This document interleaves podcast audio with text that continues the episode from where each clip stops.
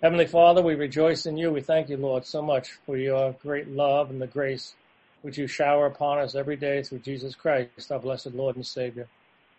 We thank you, Lord Jesus, for your love for us. We thank you for your great sacrifice on our behalf, coming into this world, uh, living that perfect life, dying as our substitute, and rising again, victorious over the grave, sin, and the devil. We praise you and we thank you, Heavenly Father, that uh, because of your tender mercies, uh, we are indeed part of this great redemption uh, that you have uh, planned for us. And we thank you for your spirit that abides within us, that leads and guides, that uh, convicts and uh, counsels. And we pray, Lord, your spirit would help us tonight as we once again look into your word. We ask, Lord, that you would give a blessing to us all. We pray, pray this in Christ's name. Amen.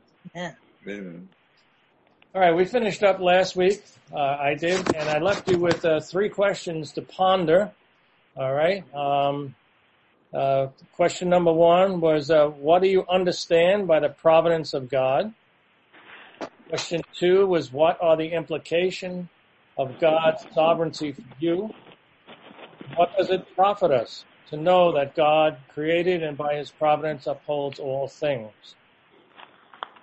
So, anybody want to comment on question number one? What do you understand by the providence of God?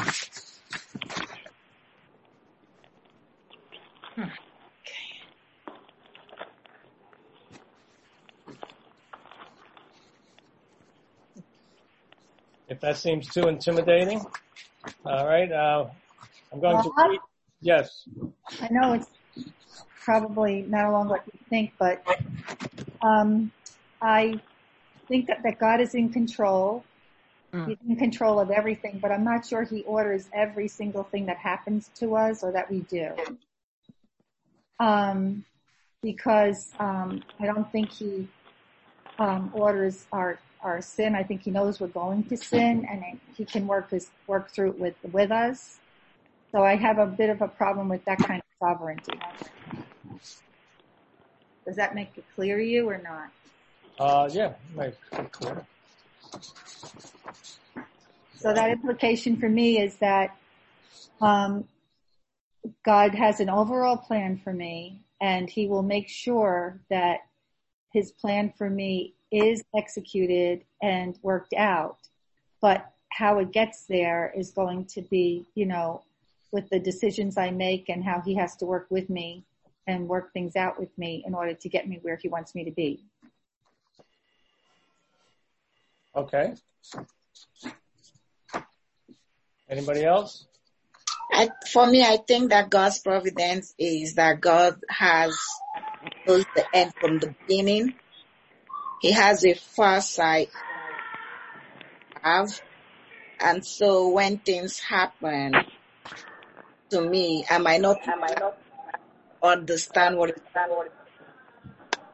I might not actually understand. Why am I echoing? I don't know. Can you guys hear me?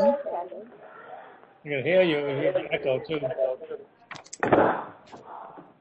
Something is wrong. Somebody has two connections. They they have two different connections. Yeah, from the same I think line. so. Let me mute. I'm going to mute a few people just to block it out. Okay. Okay. So for, okay, so for me, providence is that God knows the end from the beginning and whatever things that happen, I may not know the answers to it, but I know that God knows it. That is what, you know, providence that he's, that he's the creator. He knows everything. So I don't know if he's so many presence, so omniscient, so many potent, like he knows, you know, everything. Yes. Okay. I want to read you the uh, the an- answer from the, the Heidelberg Catechism. It was a comes from the Reformation. Uh, it's Protestant Catechism of 1563. All right, and uh, this happens to be question 27 if you're keeping score. Okay, what do you understand by the providence of God, the Almighty, everywhere present power of God, whereby as it were by his hand, he upholds heaven and earth with all creatures, and so governs them that herbs and grass, rain and drought, fruitful and barren years, meat and drink, health and sickness, riches and poverty, indeed all things come not by chance, but by his fatherly hand. So that's their definition of the catechism of uh, understanding what the providence of God is. How about the third question? We'll come back to the second one, but third one, what does it profit us to know that God created and by his providence upholds all things?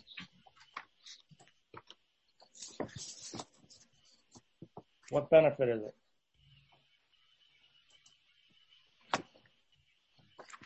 Hello?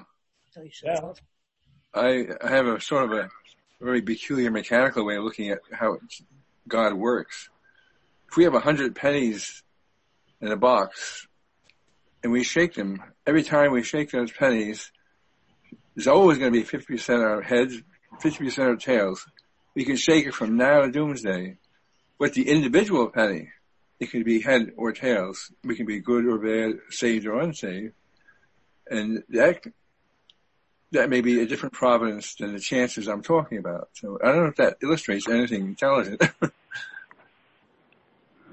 um, all right. Well, well, you know, if if God is in, God basically is in control of of uh, the universe, and He upholds the universe. His purposes cannot be frustrated, so they will happen. And one of His purposes is to bring His His people to him uh, in glory, and that gives you a sense of of uh, surety and a sense of assurance that should just make you joyful that God is in control, that God is caring for you, no matter what the circumstances. Uh, they are all somehow mesh into His ultimate purpose, and therefore should all should bring Him all the glory.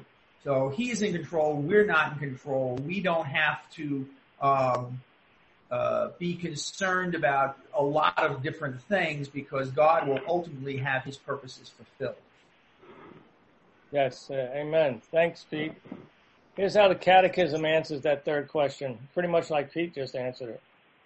That we may be patient in adversity, thankful in prosperity, and for what is future, have good confidence in our faithful God and Father, that no creature shall separate us from his love, since all creatures are so in his hand that without his will they cannot so much as move.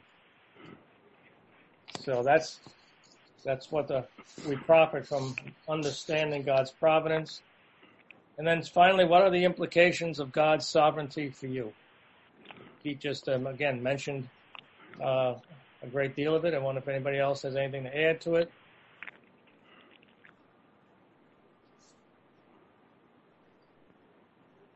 I think for all the questions, I, all three of them, I just feel that it takes a lot of pressure off of us. Um, you know, when I think of providence, I think of provision. You know, I think I don't know the word provide is there, that God provide us with His care and His protection sovereignty, that he is, you know, just in charge and control of all things. It just takes the pressure off of us to know that we have this God who's just so uh, beyond our ways and our thoughts, and um, you know, just like you know, he we can just let him do it. You know, just it, it you know, we just can do our little part, and it's fine and he he he, he can do so much more and and and, uh, and that's supernatural that we can't do. And as I said, it just uh, alleviates us, us of a lot of uh, stress and pressure to have to do what only he can do. Amen. Yes, it does. Absolutely.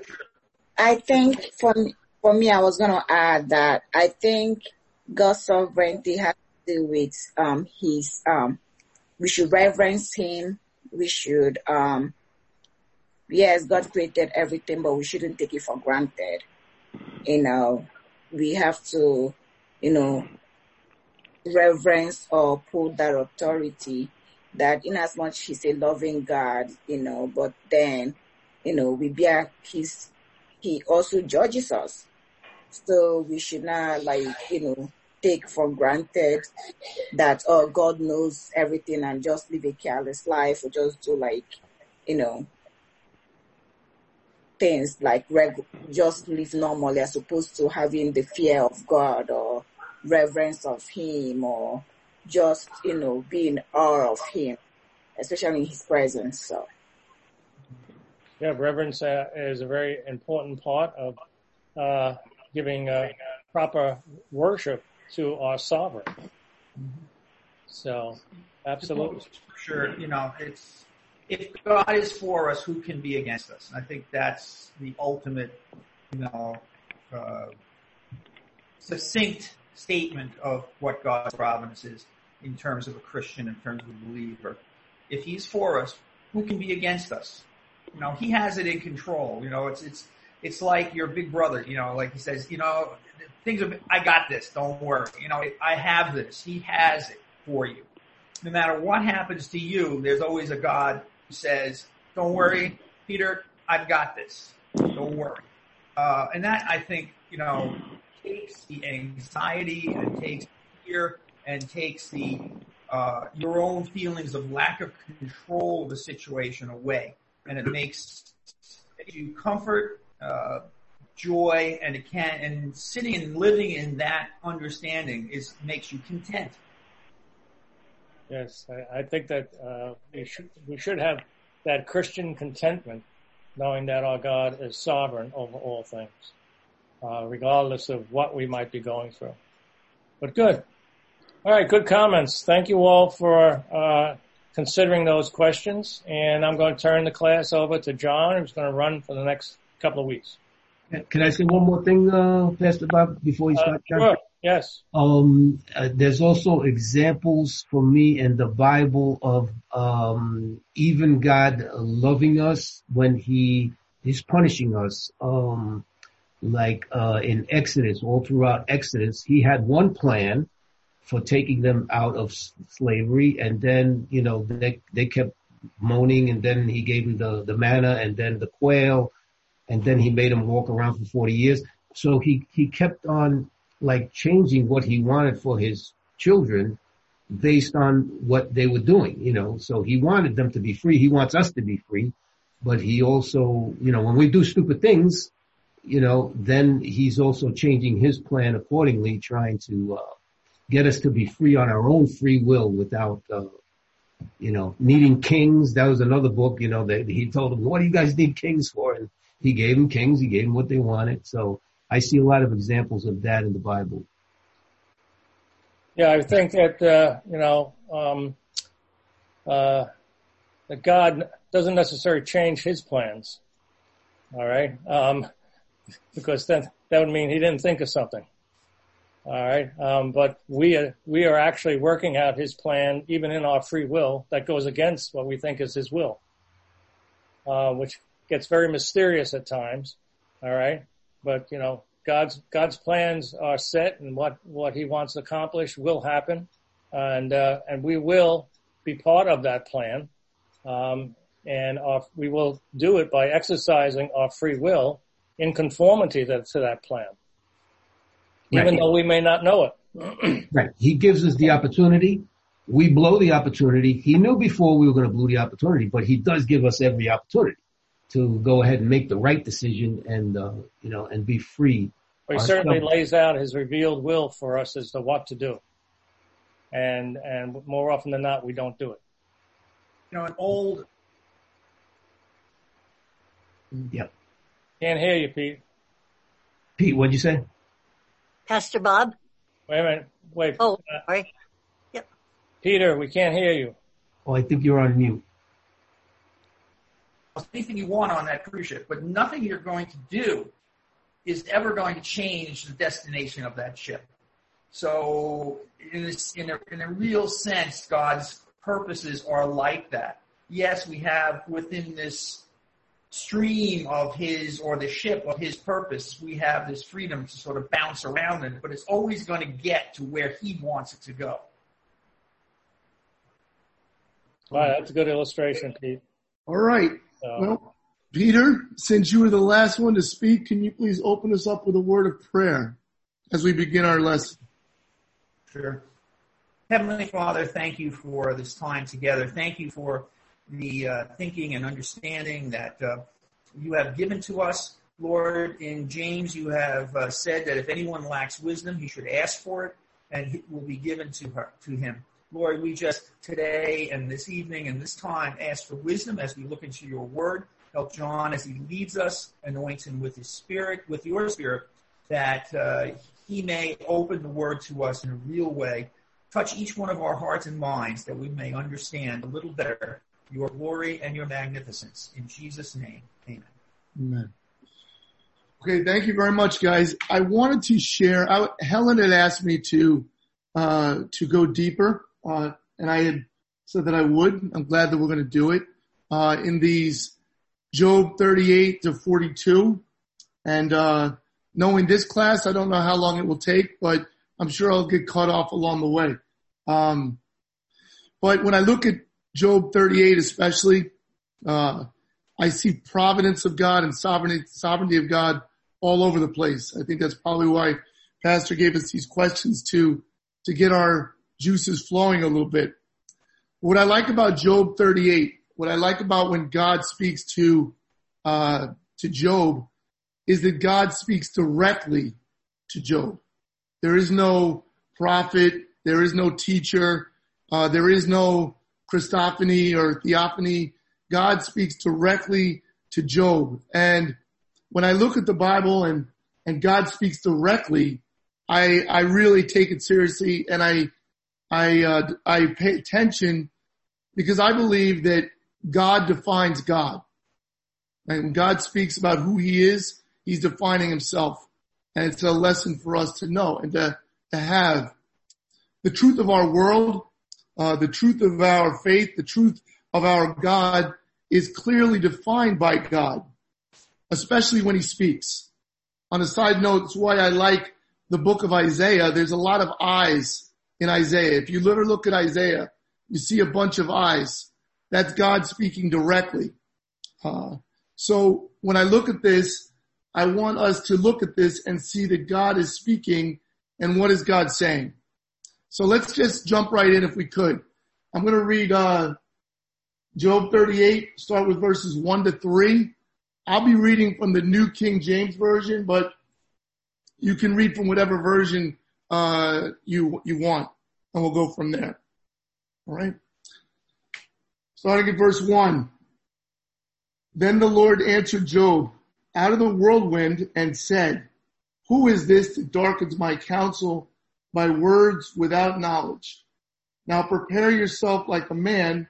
I will question you and you will answer me. Those are the first three verses. So we see that, that the, that God is going to speak to Job. Now, how does he answer Job? The Lord answers Job, it says, out of a whirlwind, uh, or as the NIV thinks, as it translates, out of a storm. So it's a whirlwind or a storm. When you think of a whirlwind, what, what kind of storm do you think of? That's a question to be answered. And if you, if you think of a whirlwind, what kind of storm do you think of? A tornado? Very good. Oh, she gets a gold star already. She's on target. She's on target. A, to, uh, a tornado, uh, maybe a hurricane. But anybody experience a tornado in their life? I mean, a real tornado, maybe not one that hits Long Island every now and then, but a tornado. Yeah, I have. I lived in Texas and, uh, tornadoes are very, they're very powerful and they're very, uh, focused in their power. Uh, and they can be, uh, very destructive. It's an intense storm. So why do you think that, that God represents himself this way to Job when he speaks? Anybody have an answer? I would say to show his power. I mean, he is he is all powerful, omnipotent, and uh, to show that power, he spoke out of something powerful. I would think to show him his sovereignty, exact, exactly, to show his power, to let him know that that, uh, that God is, is speaking and you're gonna, you're gonna pay attention. He basically says to Job, he goes, who is this? Who are you, Job, that you, that you would, you would all your knowledge and all your righteousness and all your wisdom, you think you know it. You think you have the answers. The truth of it is, Job, is you don't know anything. And I'm going to teach you. I'm going to, I'm to, I'm to give you an answer and you're to pay attention. Uh, and I want you to pay attention. So I want you to be humbled when I'm speaking. So I'm to present myself in a whirlwind. Now, I learned this in the, in, in my first semester in seminary. I learned this very valuable lesson. I had went to seminary and I had been a Christian probably about 15 years at that point, And I thought I was the smartest Christian in the world, a super Christian, however you want to define it. I thought I knew the Bible inside and out. And the first lesson I learned that first semester in seminary is I don't know anything. I didn't know anything and I still lack so much knowledge when it comes to God. So when I think of what Job is doing, what God is saying to Job here, he's saying, God is going to speak. Job, you've been questioning me. I'm going to answer you. So now I want you to brace yourself, prepare yourself, and get ready to hear from me. Put your big boy pants on, Job, because I'm going to talk to you now. It's going to get, it's going to go down.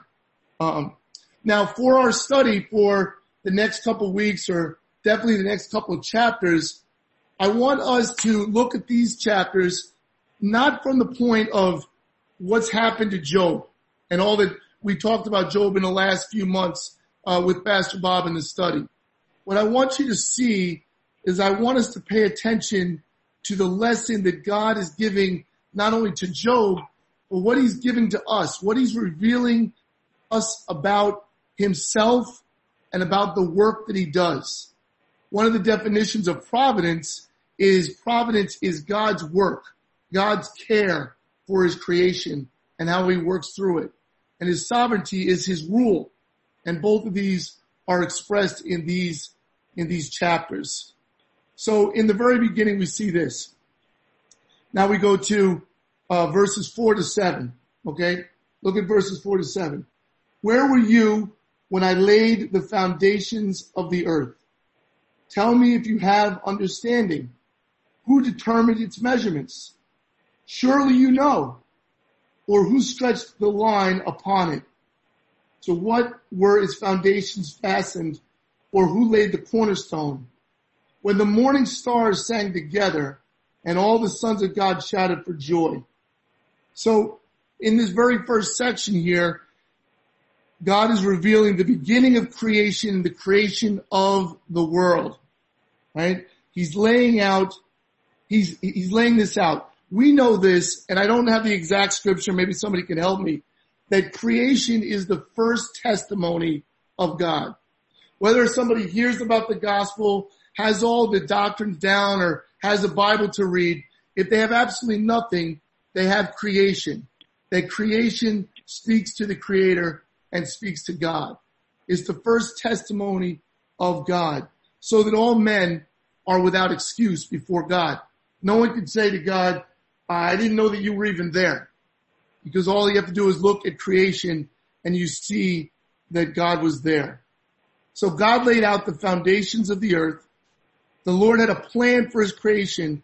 He laid it out and he planned ahead. God planned ahead. He measured the earth. Notice this. He measured the earth. He lined it out. He gave the earth its size. And in verse 18, he says to Job, have you, can you even comprehend the breadth of the earth? Tell me if you know this. And then it also says that he fastened the earth into place. When you do a project, some of you guys are more handy than I am. I'm not very handy. When you do a project, you have to fasten the wood in place or fasten, some, when you fasten something in place, what are you doing? You're preventing it from falling or moving or being destructive in a way in a lot of ways, think of this. The earth does not wander through space, right? I'm not much of a scientist, but the earth does not wander through space. It's held in a place. And God is, God is telling Job, I have fastened the earth into place so that we know that it doesn't wander around. Now verse seven is a very great verse. Pay attention to this. Verse seven, when the morning stars sang together and all the sons of God shouted for joy. Who do you think they are talking about there? Anybody have an answer? Who were they talking about there? The angels sang. Very good, Phil. Very good, Phil. Good job. NIV. What's that? It says it in the NIV. All right. Good check. Good check. I like it though. I like it. This is a great verse for me. I, I love this verse. God is telling Job that in the very beginning of creation, that the angels were worshiping him. The angels were gathering together the morning stars and what did they do? They shouted for joy. They worshiped God at the creation. That there's a movie called City of Angels. I don't know if you've ever ever seen this movie. It's called City of Angels. It had Nicolas Cage and uh, Dennis Franz, and it was about angels that that walked upon the earth. And it had uh, Meg Ryan in it, I think. And there's a great scene in this movie where in the, in the dawn of the day, all the angels would gather from the corners of the earth eh, on the beach. And then when the sun rose, they would all sing and worship God for the new day. And when I read this verse, it's what I think of, that the angels are worshiping God at the creation, and I believe they are worshiping God continually. So if the angels can worship God through creation, what does that say for you and for me?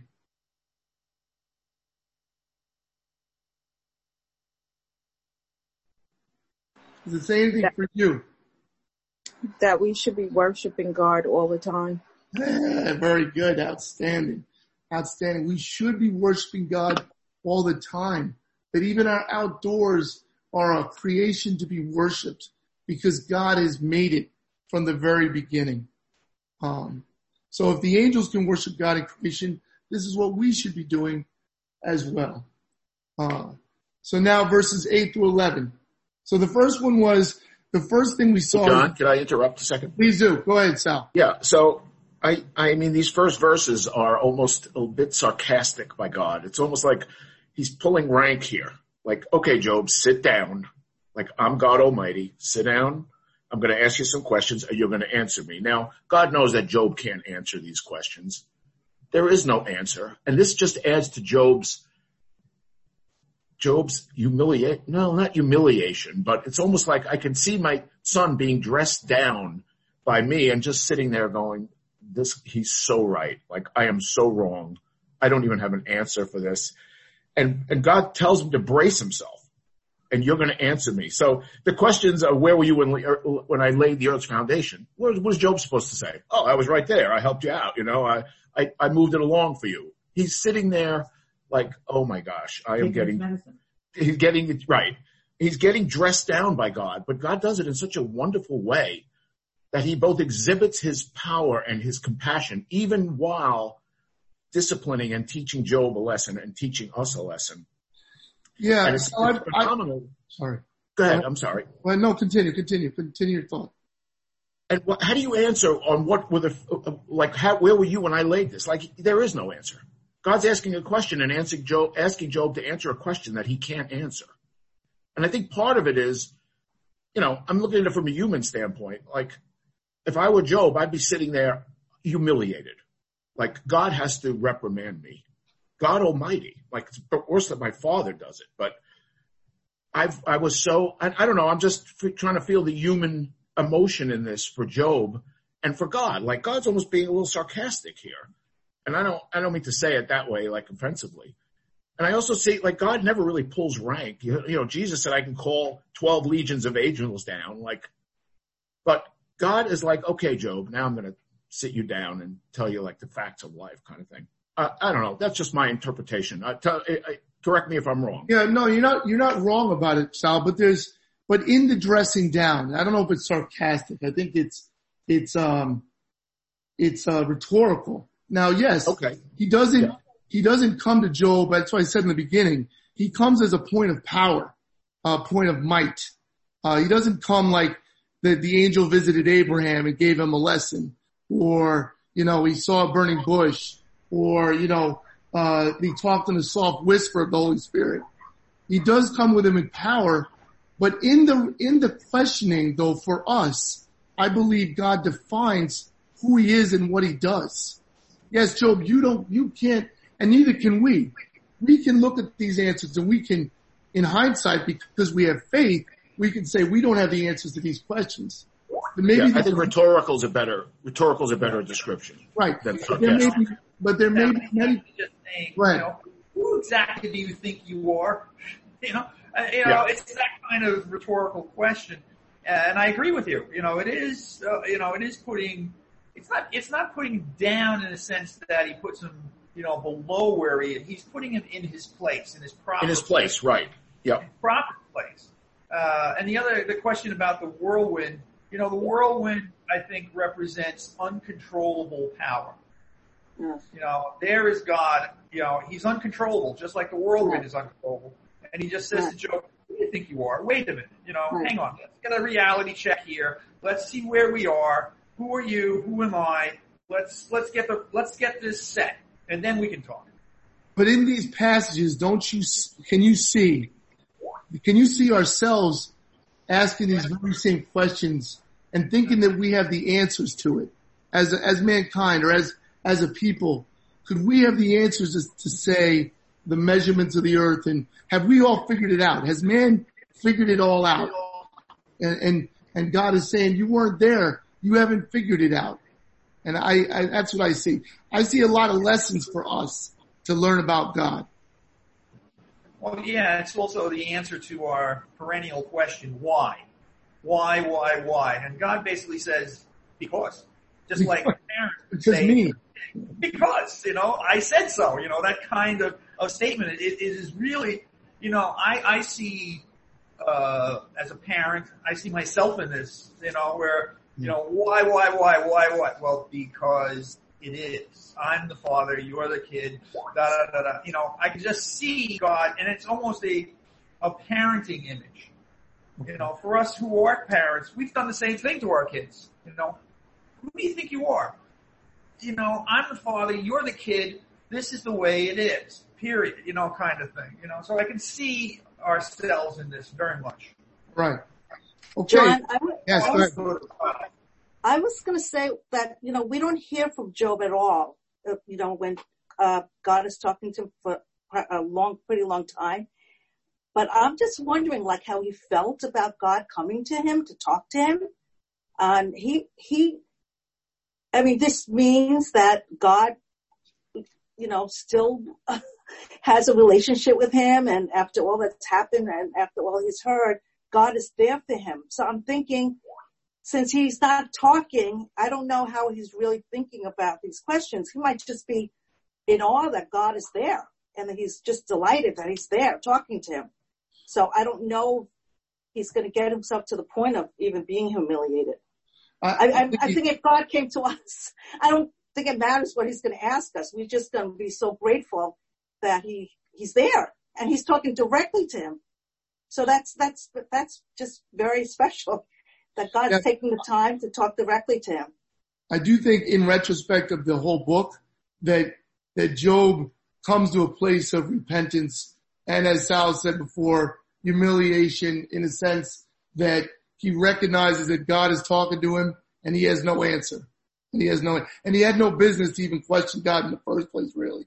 Um, so the, there is an answer there and uh, it's going to be in chapter 40, uh, verses three and four, three to three to five, but we'll get there probably in about three months. So give it time. All right.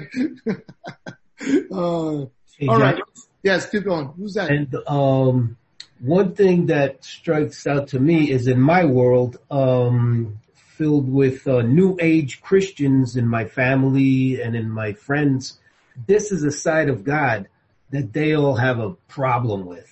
Uh, if you talk about the second coming of Jesus and no, no, God, he said, they say, my God in the Bible is sugar and spice and everything nice, you know. There's no judgment and there's no, none of this type of talk to his creation type of thing. That's just an observation that it, I'm surrounded by that in Well, my one of those one of those observations, Phil, is that what God shows when God speaks through his word, he shows that he's in control, that he's sovereign.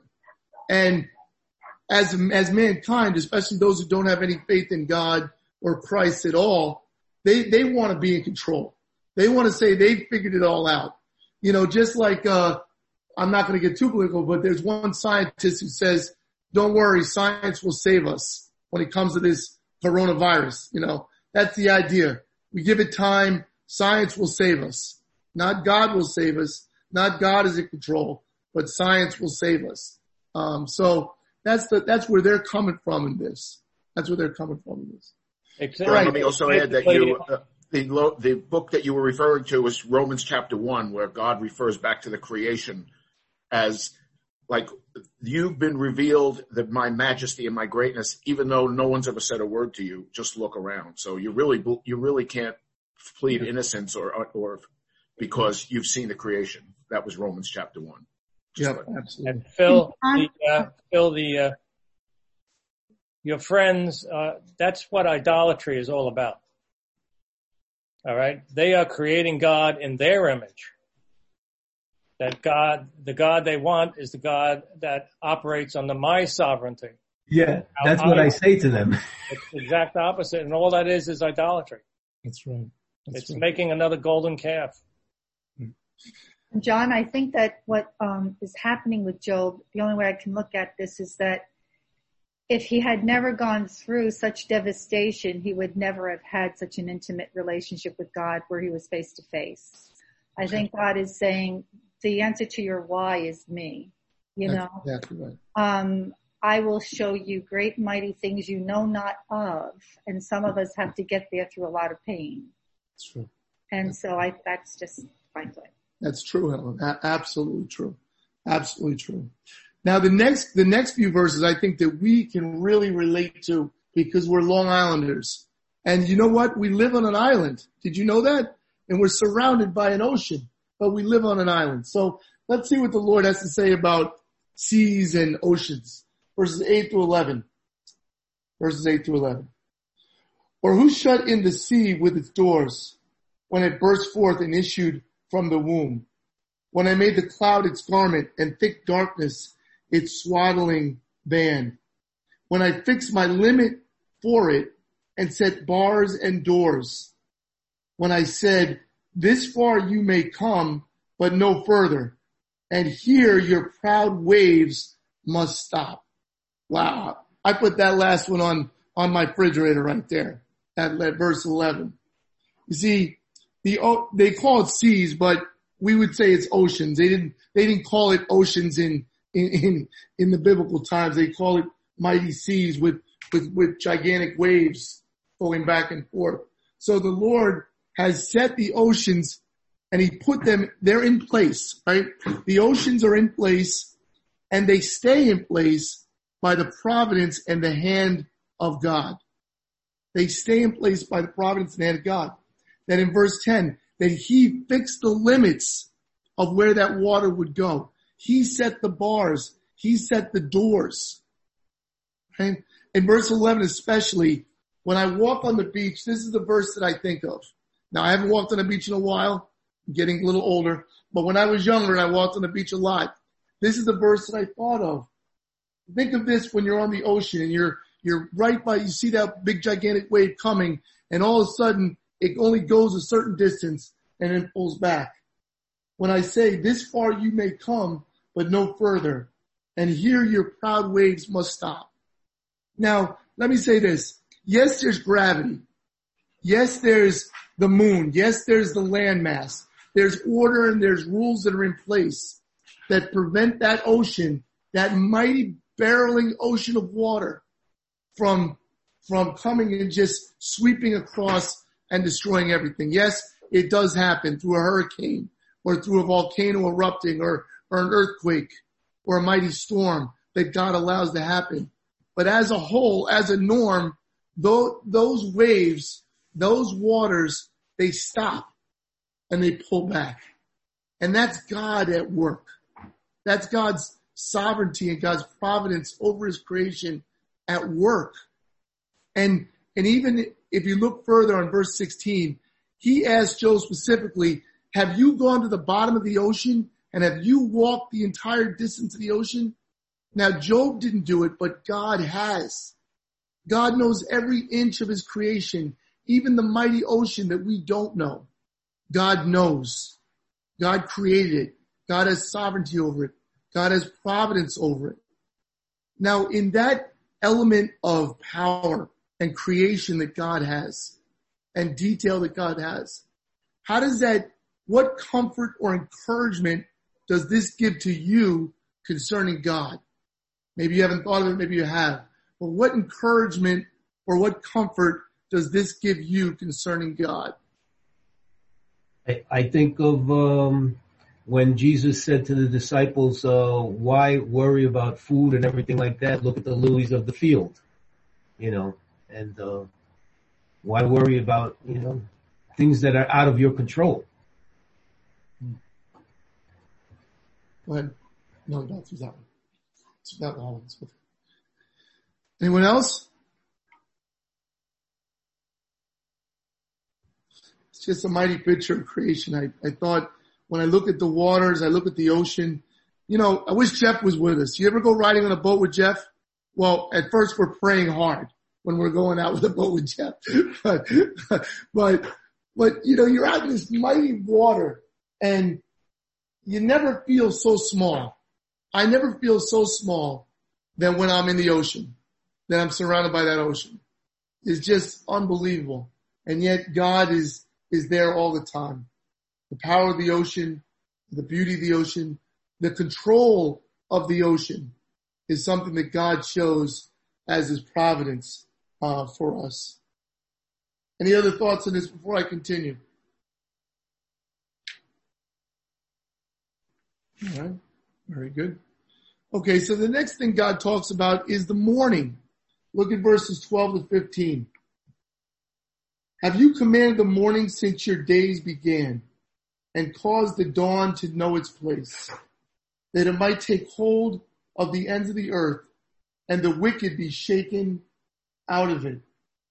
It takes on form like clay under a seal and stands out like a garment.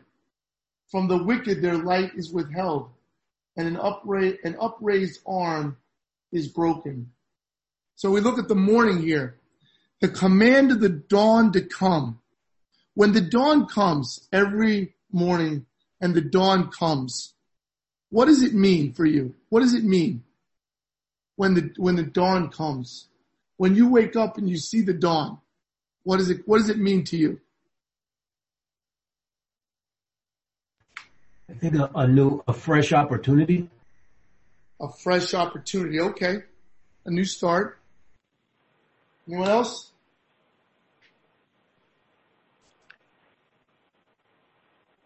I guess we haven't really thought about it, have we? okay.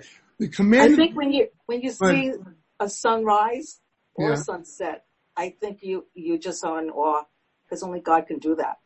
I, it's like it's such evidence of his uh, of his sovereignty, of his power, of his you know. I mean, it's just so clear that he's the he's the one who raised the sun and had it set, had it rise. Yeah. All right. But a new day has come. What does it mean? A new beginning. A new beginning. Okay. New beginning. A new, uh, a day of maybe uh, starting over or getting past or trying to get past what happened yesterday. Mm-hmm. Um, another chance to mm-hmm. to do to do better to I don't know, just just to move on, you know, to hope for better. Mm-hmm. Mm-hmm. Uh, Good, Alice. I, thank, thank you.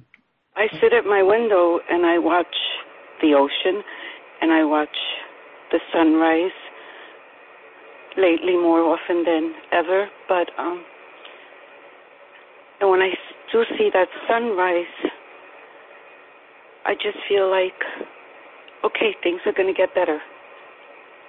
So when you ask the question that I, I truly want to believe that um, yesterday is gone and we just have to work on today. Mm-hmm. Okay. All right. Okay, so what I would what I would share with anybody else want to share an answer before I, I share something? Well, I think it gives us hope. There you go. Good. All good. Yep. Gives you hope. And the re- for me, the reason it gives hope here, the command of the dawn means that life continues. That when you wake up in the morning and that there's a new day, there's another day, that means life continues.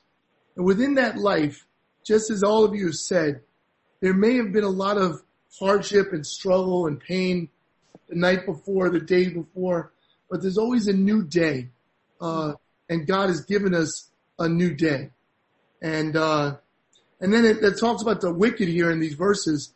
Even though the wicked may flourish, there is always a new day. There's always grace and hope for us. Now Psalm 30 verse 5, one of my, one of my wife's favorites and actually part of a MercyMe song, but a great verse in verse 30, Psalm 30 verse 5. For his anger is but for a moment. His favor is for life. Weeping may endure for a night, but joy comes in the morning. Mm. Joy comes in the morning. When we wake up, no matter what we're enduring, we're given another day of life. Again, the, the sovereignty and the providence, the caring of God for us. Okay. Um, let me go back to the passage that we are looking at. Uh, we have about five, we have about, now we have about 10 more minutes, okay? Uh, and then we'll continue on next week. So verse five, uh, no, I'm sorry, verse, uh, 17, God talks about something else here in verse 17 of chapter 38 in Job. He says, have the gates of death been revealed to you? Or have you seen the doors of the shadow of death? What is Job's, what is God saying to Job that he does not know about, that God does? What does Job not know about that God does?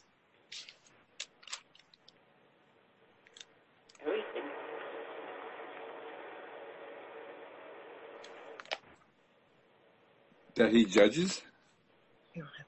Um, a little bit. Maybe. Maybe, maybe. Okay. Happens so, when you die? What's that? He knows what happens when, when you die. He knows, he knows what happens when you die. Job, do you know? Do you know what happens when you die? Or Sal, do you, do you know what happens when you die? Yes, we know we go to heaven, but do we know, we, we really know what happens when we die? You know, and for Job, Job, he doesn't know. As humans, we know what God tells us and God speaks to it. But God knows when death will come. And God has numbered our days. Each one of our days are numbered by God. Um, and God knows about this. That's why he says, have the gates of death been revealed to you? And have you seen the doors of the shadow of death? Do you have knowledge of death? The one who has knowledge of death is, has to be sovereign to know that. Has to, has to be sovereign. Okay. Uh, now he talks about in the next, anything else you want to say about that? I know it's a, we don't really talk about death too much, but what does that, does it speak to you in any way about these, that verse, verse 17? All right, let me move on to darkness and light, verse 19 to 24. 19 to 24. Where is the way to the dwelling of light and darkness where it's, where it's in its place? That you should make its territory, that you know the paths of its home. Do you know it because you were born then? Or because the number of your days is great? Have you entered the treasury of snow? Or have you seen the treasury of hail, which I have reserved for the time of trouble, for the day of battle and war? But what way is light diffused and the east wind scattered over the earth? Job, do you know about darkness and light? We, we know a lot more now about darkness and light, but do we know really what, what God is speaking to here when he talks about darkness and light? Do You know where darkness has its place. In God's order, everything has a place and a purpose. Light and darkness both have a place and a purpose in God's order.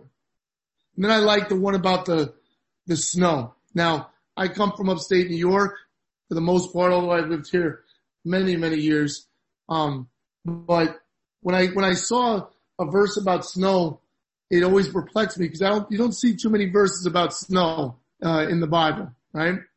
Uh, and about snow and about hail. Uh, God defines it as, God defines it as a treasury. Let's see where he says it. Which, he goes, have you entered the treasury of snow or have you seen the treasury of hail, which I reserve for the time of trouble, for the day of battle and war? Well, give you a new, well, I always think that, that snow is a problem. I know it has a lot of good purposes, um, but God has a storehouse for the snow and the, the hail to come.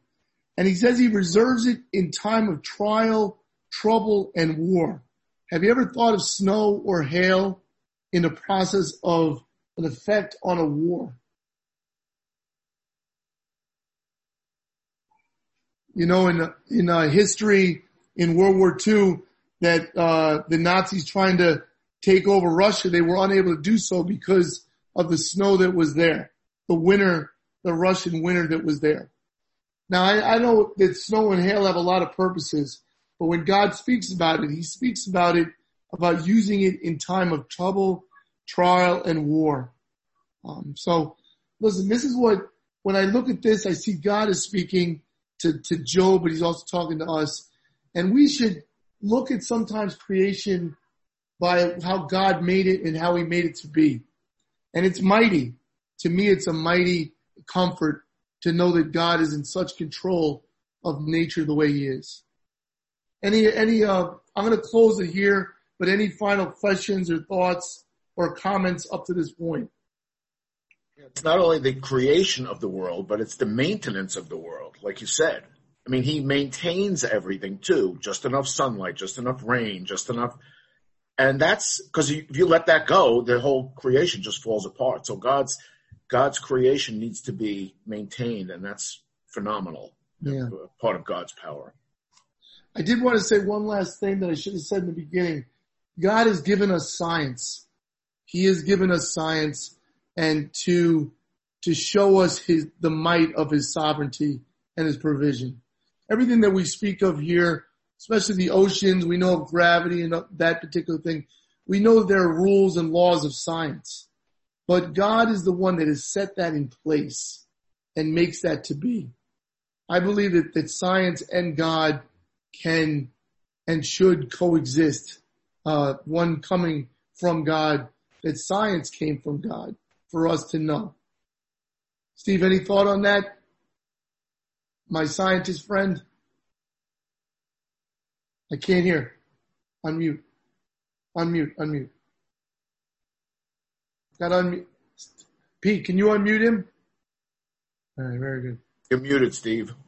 There you go. Oh, there you go. Steve, any thought on that? I tell scientists, how can you use science to define the person who invented it in the first place? And I, all these people have these very big views of the universe. And I tell you, I did the one guy who said, you know, he knows God can't be here. This, this world came somewhere else. I, I told him, I said, just, I literally did this in a store. I said, do you have a ballpoint pen on you? He said, yes. I says, do you know why the ink doesn't go dry? He says, yeah, no, I don't know. He says, what is the ball made of? How does it get ink out of the ball onto the paper? Do you know how that works? He says, no. I says, you're telling us you don't know how your ballpoint pen in your pocket works. You're telling me you know how the answer to the whole universe. I think everyone shut up after that. I think that we are blessed by these by these verses as Christians. Um, I think we we we need to look at what God says and and take it seriously because He's revealing much to us about His sovereignty and about His providence. And if we can view nature and see God in control, it can give us comfort and strength to know that God is in control of our lives. how, how, how minuscule we are compared to the ocean or compared to the stars or compared to darkness and light or the morning or the angels worshiping God. It's just when you think about the majesty of God in this, it just, it just brings to me a great deal of comfort. Uh, What amazes me, John, is that um, the you know back then they had this broad idea, you know, that God can control the ocean, but they didn't understand all the cells, the tiniest little microbes, and everything else that we see today. And with all that knowledge that God has given us, the ability to know and to to discover these things, we still think that um, we're greater than He could possibly be, or that He doesn't exist. That's absolutely right. You That's know, absolutely, it just is mind boggling, that's absolutely right. especially when I study science with my grandchildren and see the things that I forgot all about and things I, they know today that I didn't know back in 1950. Yeah, yeah. I mean, God doesn't even address the human body in these in these chapters. But man, oh man, there ain't no no more complex creation than than us. You know, praise God for that. You're right, Helen. And yet we can still people still say they don't want to believe in a creator. It's amazing. It's amazing. All right, guys, uh, let's close in prayer if we could. Uh, Pastor, can you close us in prayer? Does he hear me over there? Yep, sure. Thank you. Heavenly Father, as we read your word, again, we are humbled when we begin to reflect upon your power as the great creator. And as Job said earlier, as we ponder these things, we recognize that these are but the fringes of your power. And Lord, uh, how humbling is that? We thank you, Lord, that we are in your hands. We rest there, Lord, confident and calm. And Lord, we give you the thanks for your great love and consideration for us. Thank you for this time in your word. We look forward to next week as well. Bless us as we retire now. Give us good night's sleep. And we pray this in Christ's name. Amen. Amen. Amen.